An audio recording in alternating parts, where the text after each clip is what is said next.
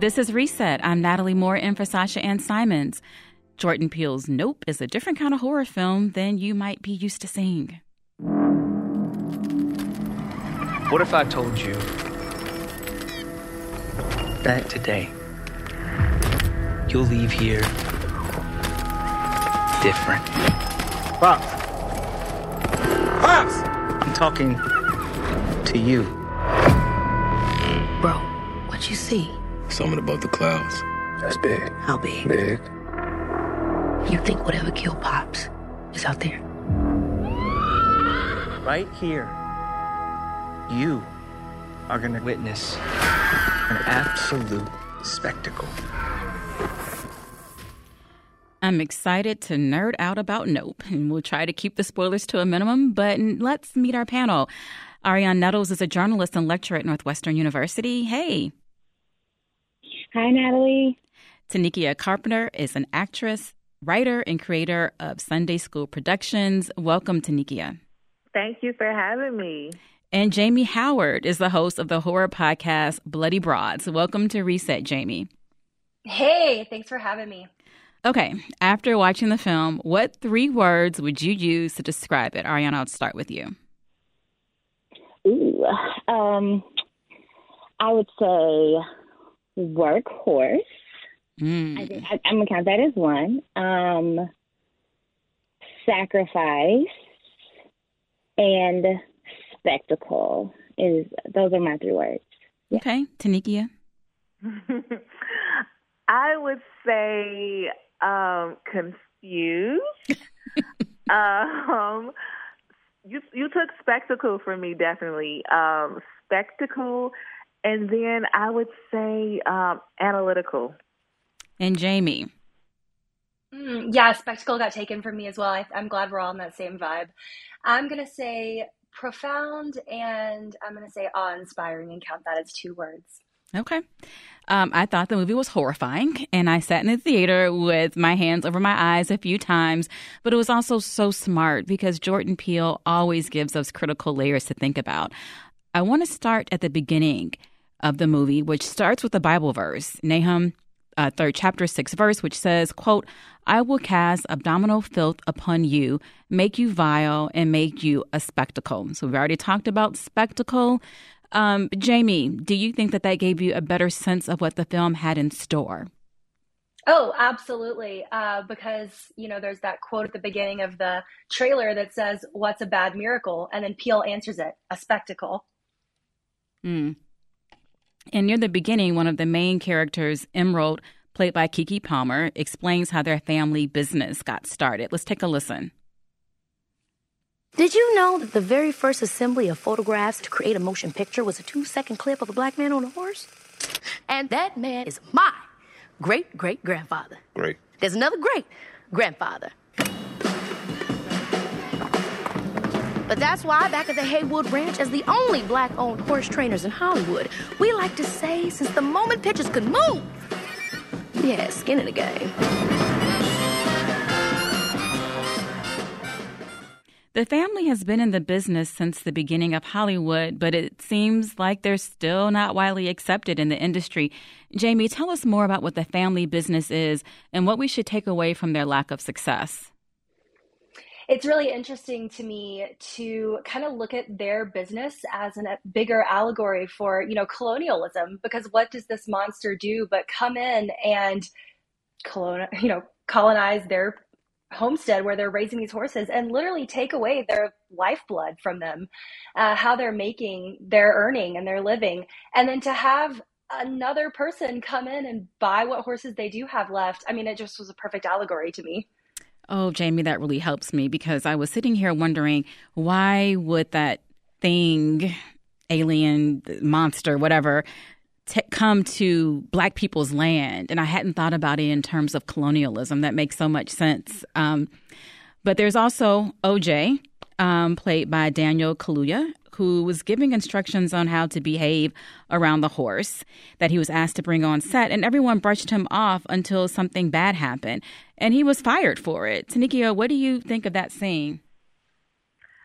Yeah, so when when you said OJ, that sort of kind of like stood out to me, and me just like digging deeper um, and trying to figure out like I feel like Jordan Peele was very intentional with like naming him OJ and oh yes, how, how that like almost almost like don't generalize every black man that you meet named OJ, um, and and don't take away opportunities when things just don't go your way. Like one little you know mishap happens, and then you have to completely shut it down. And so that's sort of kind of how I was feeling like okay, one tiny mistake is made, um, you are, but you already did not listen. You didn't hear me. You didn't see me, and you wanted me to perform for you. And when it didn't go your way, then you just sort of kind of uh, throw me out. That's how I took it. Arionne, the name OJ Spectacle. What did you think of the choice to name that character him? That name that I shouldn't say him after OJ. What do you think of the choice to name the character OJ?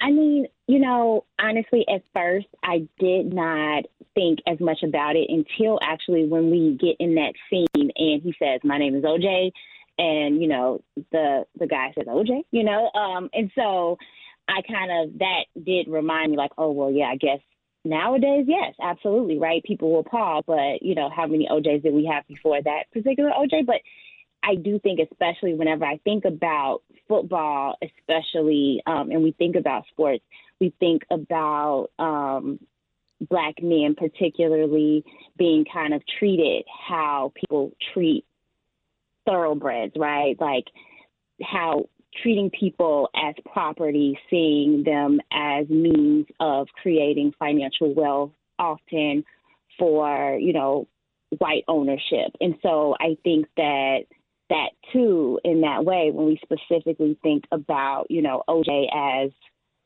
someone who was a part of this industry in itself that is often critiqued for its treatment of black men, um, regardless of what perhaps this particular black man, um, his his what he has uh, done. Um, and so I think that that is very intentional. I think it kind of, you know, when I think about this movie in particular, the connections between animals and human behavior was very clear. You know, we're thinking a lot about how these animals may have felt connected to certain populations or certain people in that movie. You know, like how OJ himself is kind to horses. He is in these scenes telling people be careful, you know, give the horse a break, make sure that the horse is okay, don't do these things self set the horse, right? Like treat this animal with kindness. This animal is not just a workhorse. Like that's why that that word was just kind of like it hit me in the movie theater and I had to like pull out my phone and write it down. So I think that that has been kind of what has really been percolating in my mind since I left the theater even. Tanikia, the whole movie felt like a spectacle. And spoiler alert, so turn down your volume if you don't want to hear this. The alien would eat you up if you dared to look at it, but it left people alone who didn't look at it. What kind of symbolism is that? You know, civil rights, Jim Crow era, you, you couldn't look white people in the eye. You know, you had to step down from the sidewalk and let them cross by. I, I immediately thought about that. Like, hey, don't don't intimidate me. Don't look me in my eyes you know, that I feel like Jordan Peele was very intentional with that. So as long as you are beneath me, as long as you are, um, you know, again, not looking me in the eye and, and not seeing me, uh, then I'm okay with it. But when you look me in my eye, then I may be intimidated. You may see me, um, and, and you may actually try to like fight me, you know, and come against me. So I, I definitely thought about Jim Crow era for sure. See, I thought about it as mind your own business and stop looking at the spectacle. If you do what you're supposed to do, don't look at me, there'll be no trouble. Um, so this is Reset. I'm Natalie Moore in for Sasha Ann Simons. We're talking about Nope, Jordan Peele's new movie. Our panel today is Arionne Nettles, journalist and lecturer at Northwestern University, Tanikia Carpenter, actress, writer, and creator of Sunday School Productions, and Jamie Howard, host of the horror podcast Bloody Broads. Ari, I want to talk to you about Jupe here for a minute. The character is played by Steven Yeun. He was a former child star on a TV show and had the role of an Asian child, presumably adopted by a white family that also had a pet chimp. At one point, they're filming, the chimp loses it, and Jupe is the only one of the cast members to survive physically unharmed. What did you take away from those scenes? So, um, I guess as a warning to anyone who hasn't seen it, um, these are the bloodiest scenes of the movie. Um, they are, I guess, the most traditional um, horror like scenes. I kind of have been describing the other scenes as more like Jurassic Park, Jaws, you know, Independence Day kind of feel, but these are horror scenes, right?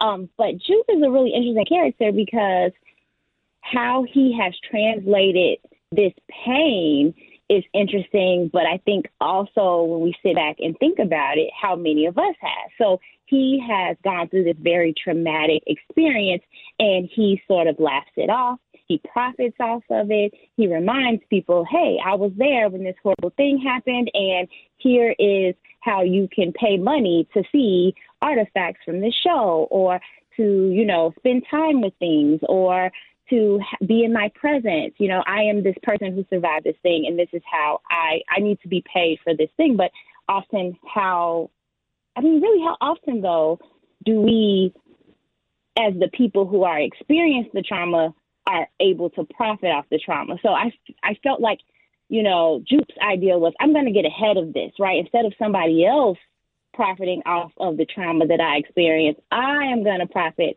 off the trauma that I experienced. I do not think that I personally could have done that, but I can kind of understand his attempt to do that. Basically saying, I'm going to be the person. If anybody's going to make money off of this tragedy that I had to experience, it's going to be me. And I'm going to, I'm going to be in charge this time. Now, now I'm in charge. I felt helpless and now I'm not going to feel helpless anymore.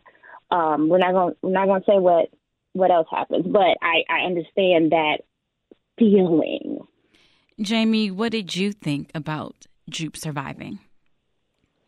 I couldn't agree more. Um, you know, especially coming, I'm also an actor and coming from that place of we're always celebrated when we're at our worst in a role, it seems like. I think of how many women and especially how many black women have won Oscars for playing painful roles. And it seems like that's the only time, you know, actors sometimes get acknowledged, but looking at it from a child performer standpoint, it's that's exactly it. It's like, all right, you know, the industry chewed me up and spat me out, and now it's my turn. And it was it that part of the whole movie really stuck with me.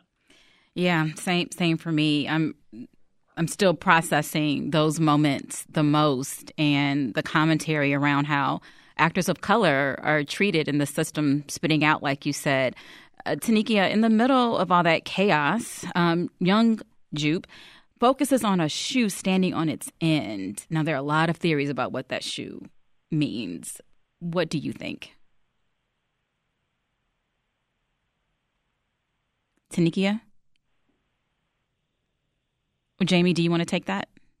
Yeah, absolutely. So to me, it felt like there were bigger forces at play, and that's been a hotly debated topic in a couple of film discussion groups I'm in on Facebook.